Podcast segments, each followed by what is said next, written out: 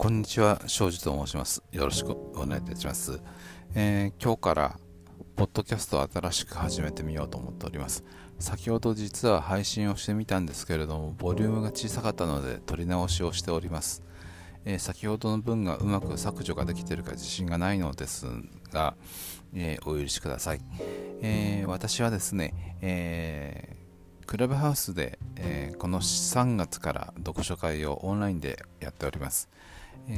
基本的にはテキストを決めた上でそれを読んできていただいて感想や意見を交換し合うというスタイルでの読書会を行ってきております。その前にですね Zoom を使って、えー、やっておりました。2018年の10月から開始をしておりましてかれこれ3年やっておりまして回数その時からカウントをすると、回数が100回を超えることができました。ありがとうございました、えー、この度ですねクラブハウスに移ってから5冊目のテキストを、えー、始めることになりました。今日10月11日から、えー、菅忍さんの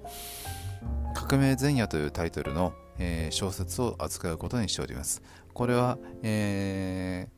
昭和が終わった日にドレスデンに、えー、留学をすることになった、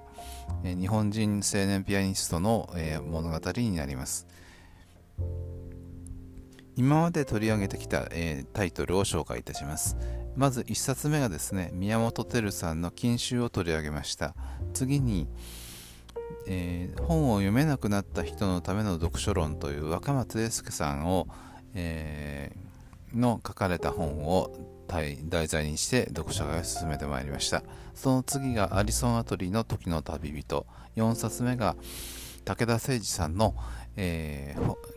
中学生からの哲学超入門というタイトルの本を扱ってきてまいりました、えー、都合、えー、今回で5冊目のテキストに入ることになります、えー基本的には読んできていただいた方がご発言をされると楽しんでいただけるかと思うんですけれども本を読んできていないあるいは未ニュースの方であっても歓迎をしておりますので、え、むしろあの大歓迎いたしますのでお運びいただければよろしいかと思います。え、この、え、会に参加するにあたっては、え、私のあのアクセスをしていただけるように、えちょっとどうこのポッドキャストからどうアクセスしていただくのかがいいのかがちょっとわからないんですけれども、え、調べた上でまたご案内を差し上げられればいいかと思います。Twitter で